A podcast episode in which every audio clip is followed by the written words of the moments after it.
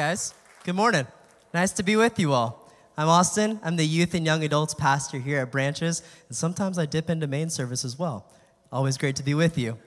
I had the craziest thing happen this past Thursday. I went to my friend's house, I put on a VR headset, and I entered the metaverse. And it was wild, guys. Like one moment, I'm up in this cabin in the top of the mountains, these snow capped mountains around me, and I'm playing ping pong easy level, but I'm playing ping pong. Like I tried expert and then really quickly just went to easy. I'm like, I'm not even gonna try medium. Went to easy, playing ping pong. Next moment, I'm in what looks like the Death Star from Star Wars, and I'm just like shooting these like boxes flying all over. And then I had an opportunity to just like throw these paper airplanes, which seems like the most menial of them all, but I threw like 30. I was like, this is so cool. This is insane. And you see, this rule at my friend's house when someone has the VR headset on is you don't mess with them. You don't push them, you don't punch them, you don't do anything to them. Why? Because they are totally vulnerable, right? Like you can imagine that everything they can see, their peripherals, it's all within this virtual reality. They are unable to see reality around them. They're in a totally different mindset. And similarly, when we get caught up in the ways of the world, we're totally vulnerable. We're totally out of place and are able to be attacked by the enemy, caught off guard, unable to defend ourselves, helpless. And this is what happens when pride sinks into our faith as well. We become spiritually blind. We have this spiritual VR headset on and we're left vulnerable, unable to counter the attacks of the enemy unable to notice how Satan may sneak into not only our worldview, but our faith, making slight altercations, slightly twisting the truth. And so today, we're gonna go to God's word to get his kingdom vision, to have eyes to see as we see the world around us through the eyes of Christ. Let's go to God's word. This is gonna be out of Matthew chapter 20 verses 17 to 34. If you want to flip there, the words will also be up on the screen. There's an usher that's passing around Bibles. If you would like one, you can raise a hand. Otherwise, the words will be on the screen. Verse 17 Now Jesus was going up to Jerusalem. On the way, he took the twelve aside and said to them, We are going up to Jerusalem, and the Son of Man will be delivered over to the chief priests and the teachers of the law. They will condemn him to death and will hand him over to the Gentiles to be mocked and flogged and crucified. On the third day, he will be raised to life. Then the mother of Zebedee's son came to Jesus with her sons and kneeling down asked a favor of him. What is it you want? He asked. She said, Grant that one of these two sons of mine may sit at your right and the other on your left in your kingdom. You don't know what you are asking, Jesus said to them. Can you drink the cup I am going to drink? We can, they answered. Jesus said to them, You will indeed drink from my cup, but to sit at my right or my left is not for me to grant. These places belong to those for whom they have been prepared by my Father. When the ten heard about this, they were indignant with the two brothers. Jesus called them together and said, You know that the rulers of the Gentiles lord it over them, and their high officials exercise authority over them. Not so with you. Instead, whoever wants to become great among you must be your servant, and whoever wants to be first must be your slave. Just as the Son of Man did not come to be served, but to serve, and to give his life as a ransom for many. As Jesus and his disciples were leaving Jericho, a large crowd followed him. Two blind men were sitting by the roadside, and when they heard that Jesus was going by, they shouted, Lord, Son of David, have mercy on us. The crowd rebuked them and told them to be quiet. But they shouted all the louder, Lord, Son of David, have mercy on us. Jesus stopped and called them. What do you want me to do for you? He asked. Lord, they answered, we want our sight. Jesus had compassion on them and touched their eyes. Immediately, they received their sight and followed him. This is the word of the Lord. Let's pray.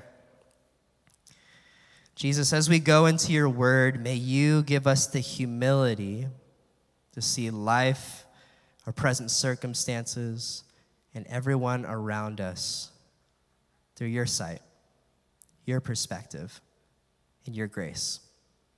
Amen. So the ascent to Jerusalem has begun, which means Jesus is on his way to the cross.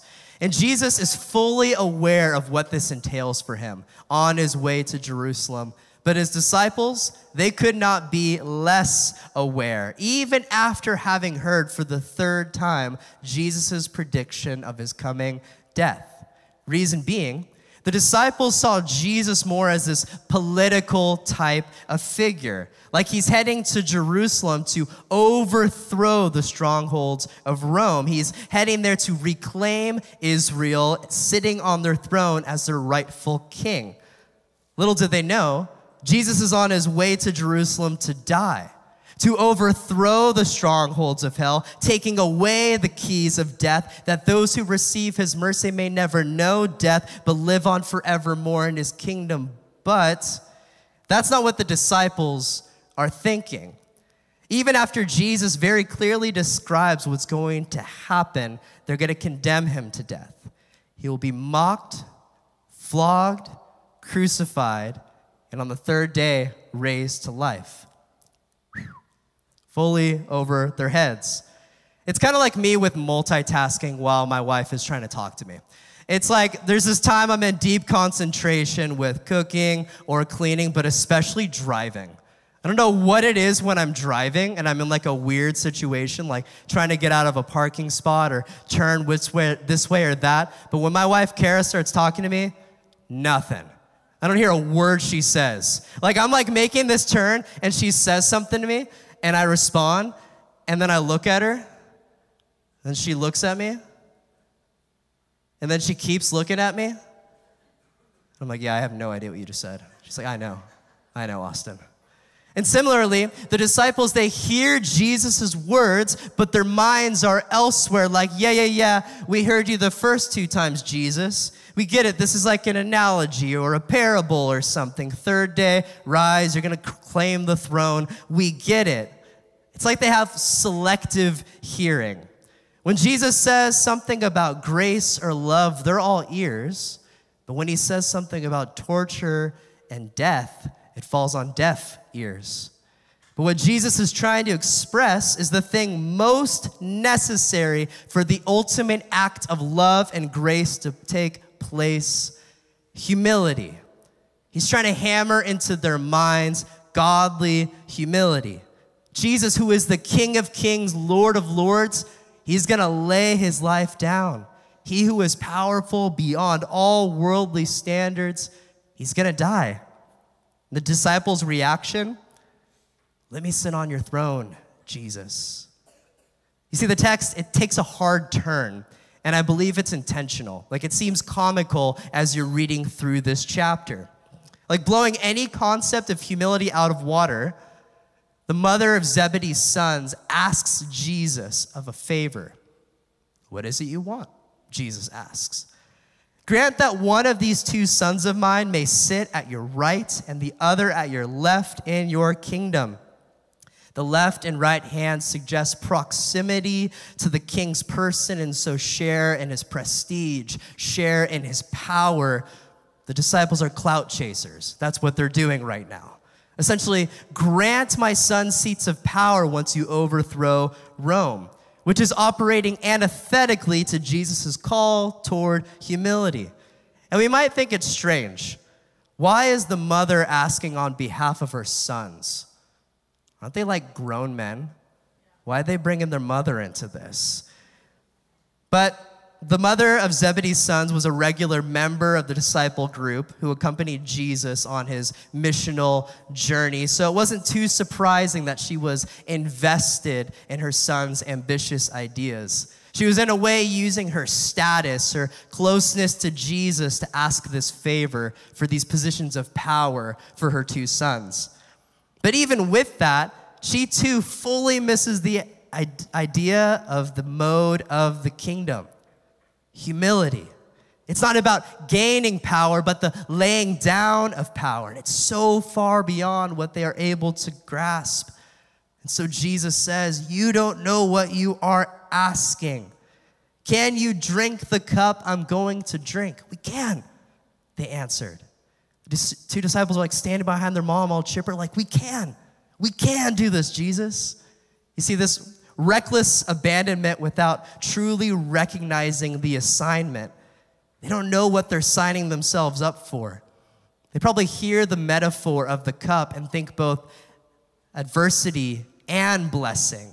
Like, we're ready to endure any hardships, Jesus, for the reward of glory that lies ahead. They don't know what they're signing themselves up for. The way of Jesus is come and die. But they're thinking it's more like come and dine at the table, dine at the feast, dine and receive glory and honor. We see the disciples have a type of spiritual blindness not able to grasp what Jesus has been instructing them, leading them in for the last three years. So Jesus says, verse 23, You will indeed drink from my cup, but to sit at my right or left is not for me to grant. These places belong to those for whom they have been prepared by my Father. And later it is revealed. They do drink the cup as James becomes the first martyr of the church. And John is persecuted and later exiled. Now, word gets around about this little exchange. The other disciples hear about how those two brothers brought their mom into the mix, started asking Jesus of favors, and they become indignant. They're baffled. Like the audacity, the nerve, the, I can't believe you guys got to ask Jesus that before we did. You see, a few chapters ago, the disciples are arguing about who is the greatest. Now it seems like these two disciples are pulling a fast one. And again, bringing their mother into it. That's low. Come on. And they are indignant as a result. And we might see this power grabbing as repulsive, like, you guys are supposed to be Jesus's guys. You're his disciples. You've been with him long enough. Shouldn't you be like him? But this attitude remains prevalent for us today. For in Orange County, we're obsessed with association with greatness. Whose photos we're being tagged in, who's endorsing us on LinkedIn, whose parties we're being invited to, whose numbers we have. I can get you this person's signature. Oh, you like this team? I can get you tickets. Name drops left and right. In our culture, we're obsessed with greatness, with status. But in the way of Jesus, that's irrelevant as greatness is defined by service. Power is defined in the laying down of power. So at this time, Jesus takes the opportunity to define power in his kingdom under his rule, under his reign. Jesus declares, In this world, people will lord power over others. They will exercise authority over others. You've seen it happen, Jesus implies. You've experienced it yourselves. You see, greatness amongst the Gentiles was measured in a power to lord it over others, exercise authority over others. A person who is a ruler or a high official can do whatever he wants, using whoever to serve their needs. At this moment, Jesus, the disciples are probably thinking about how the Roman occupation was over Israel and the people of Israel have been suffering for decades. And how people of Israel they would try to acquire power positions for authority, for respect. But that's not what Jesus has in mind for his disciples. So Jesus says these four powerful words Not so with you. Not so with you. Here's where Jesus chooses to make his people distinct make them set apart, which is the definition of holiness, being set apart from the ways of the world, not like the kingdoms of this world. Jesus says in verse 26 instead, whoever wants to become great among you must be your servant. And whoever wants to be first must be your slave. Do you want to become great disciples? Be a servant. Go down on your knees in humility. Do you want to become first? Take a low authority position. Why? Because just as the Son of Man did not come to be served, but to serve, and to give his life as a ransom for many. Jesus did not come to this earth for power, he came to lay power down. Paul puts it this way in Philippians 2 6. Jesus, who being in very nature God, did not consider equality with God something to be used to his own advantage. Rather, he made himself nothing by taking the very nature of a servant, being made in human likeness, and being found in appearance as a man, he humbled himself by becoming obedient to death, even death on a cross. You see, Jesus, from the moment of his birth in a feeding trough, where animals would literally eat from, to his death on the cross, the most humiliating, the most despised, the most painful way to die from beginning to end to resurrection, Jesus operated from humility. He laid down his life as a ransom for many, laying down his life for his disciples who don't get it, the Gentiles who sought power for power's sake, and even for the Romans who had used their power to hang him. Jesus laid down his life for all people, even those who would kill him, that all may have the opportunity to receive his grace, whether they receive it or not. That is the humility of Christ. Jesus demonstrates true power in the kingdom is not in ruling. True power in the kingdom is in serving. It's in the laying down of one's preferences, as Jesus did all the way to the cross. This requires humility for us all. Continuing on with the text, Jesus and his disciples are now leaving Jericho and they're on the way to, to Jerusalem, and large crowds are following him. Like, this is our guy. This is our leader.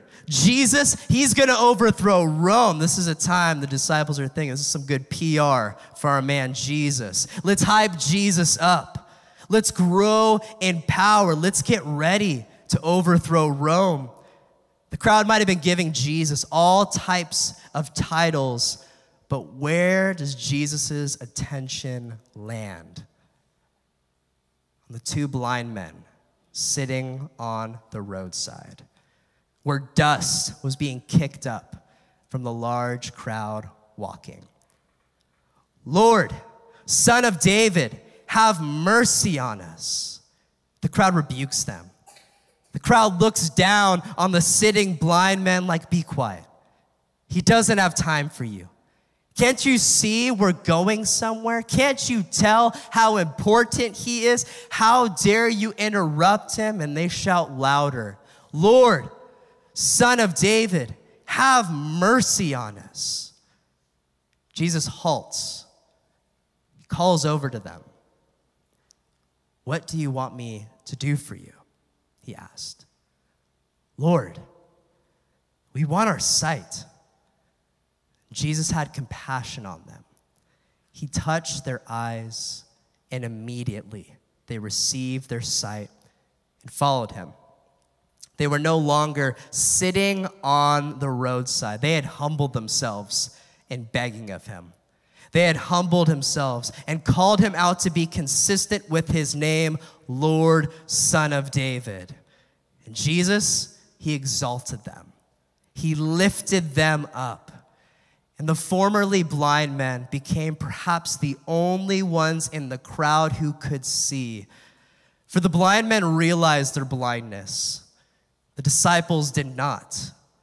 While pride can blind us, humility gives us kingdom vision. As humility is the way of the kingdom, humility is the operation mode of the kingdom, it's the power it runs on, it's how it advances. Truly, pride has no room in the kingdom, hard stop. Pride is off brand from the kingdom. Do not let it take hold of you. We receive the grace of Jesus with humility, and then we walk it out with humility. Don't let pride take root in your heart. And if it has, you're not out of the game. Come to Jesus that he may uproot it and uproot it again and uproot it again. Come to the loving arms of our Savior, whose arms have never ceased to be opened wide to us since they were spread wide on the cross. Amen. We should all be seeking to live humbly, for that is the only way we can receive that which we could never earn nor deserve the grace of Christ. You see, the blind men answer the question Jesus already knows the answer to. What is it you want? Seems kind of funny, right? Like God is all knowing, so why does he ask? Is he messing with them? Like, obviously, you know what we want, Jesus, but that's not the case. You see, God desires us to take the posture of humility and ask of him. Jesus, God, Jesus, yeah, both, desires us to take the posture of humility and ask of him. Similar to what C.S. Lewis writes in book one of the Chronicles of Narnia, The Magician's Nephew. I'm going to give you the lay of the land. The book is 67 years old, so you, guys can't be mad at me for spoilers. It's like 200 pages with pictures. Like, could have read it by now. Do not get mad at me. Spoilers are happening. Aslan, the lion and the creator and ruler of Narnia, sends the two main characters in the book on this final mission. Their names are Diggory and Polly. They need to go get this apple from the tree of youth and bring it back to Aslan. And while they're on this mission, the kids have a funny dialogue with this horse named Fledge as they're on the ride to the tree of youth. And it's nighttime. The kids haven't eaten all day, so the kids are famished. They're getting hungry. The book reads, I am hungry, says Diggory. Well, tuck in, says Fledge, taking a big mouthful of grass. Come on, you two, don't be shy. There's plenty for us all. But we can't eat grass, said Diggory. Hmm, hmm, said Fledge, speaking with his mouth full. Well, hmm, I don't know quite what you'll do. Very good grass, too. Polly and Diggory stared at one another in dismay. Well, I do think someone might have arranged our meals, said Diggory. I'm sure Aslan would have, if you asked him, said Fledge. Wouldn't he know without being asked? said Polly.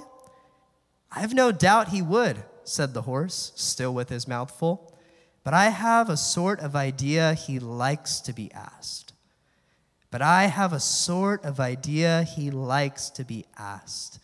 And in the same way, our Heavenly Father knows our needs well before we know our own needs. And once we discover them, He desires us to ask of Him, bring them to Him, come before Him in a posture of humility, of a child. Father, can you do this for me? Can you help me? Theologian Timothy Keller once said this The only person who dares wake up a king at 3 a.m. for a glass of water is a child. We have that kind of access. This is the relationship we have with our Heavenly Father, the King of Kings, the Lord of Lords. We just need to take that posture of humility. This is what we see the blind men do. Jesus asks them what they want him to do, though he already knows. He's desiring them to ask of him, come before him with humility that he may exalt them. The disciple Peter writes in 1 Peter 5 6, Humble yourselves, therefore, under God's mighty hand, so that he may lift you up in due time. For in God's kingdom, humility precedes exaltation. We must humble ourselves before we are lifted up by the Father. And you see, with today's text, there's kind of a funny correlation between the two stories the mother's request and the blind man's request. The mother desires power from Jesus, while the blind men declare, Lord, Son of David, have mercy on us. The mother and the disciples wanted power, while the two blind men wanted mercy, proving how much more powerful spiritual blindness is than physical blindness. For while pride can blind us, Humility gives us sight, gives us the eyes to see the way of the kingdom. And this is what we are all welcomed into in the way of Jesus. Through humility, we receive grace, which is when we receive what we don't deserve. And we receive mercy, which is when we don't receive what we do deserve. It takes humility to receive the grace and mercy of God. So, where do we go from here? To the feet of Jesus. Again, again, and again. There are no professional Christians. There are no elite disciples, only those who, in their weakness, discover the power of Jesus. In their humility, are exalted by the Father, for humility precedes exaltation. Brothers and sisters, may we live to be vessels that the power of God works through. As we take postures of humility, taking the posture of a servant, that we may be Christ's hands and feet wherever we go, as we are empowered by his Holy Spirit within us. So find places to serve. There are so many opportunities to step into serving at branches. And on top of that, we have a ton of parachurch organizations that we are in relation with, with Common Ground, Young Lives, Voice of Refugees. It goes on and on for days which I love about branches. There's so many parachurch organizations making God's kingdom come in Orange County as it is in heaven. Hallelujah, holla back. But all this to say, we're to operate from humility and be a servant of Jesus. May we not allow pride to take root in our hearts and give us spiritual blindness. Rather, may we with humility have eyes to see Christ's kingdom mission. Amen. Will you stand with me as we go into this time of response? So, King Jesus, we look to you because you are worthy, because you are holy, because you did that which we could have never done on our own. You redeemed our souls. You freed us from the bondage of sin. You stole the keys of death that we may never know death. We thank you, Lord, that your grace that we receive was freely given. That we don't need to live for your grace, but because you gave it to us freely, we get to live from your grace. May this propel us into a posture of humility as we go into this time of response, of worship through song. Jesus, as we reflect on all that you've done on our behalf and continue to do, we worship you. We come before you at your feet and declare you are King and praise you for the access we have to you, for your nearness, Jesus. You couldn't be closer to us than you are right now. All by your grace, we worship you.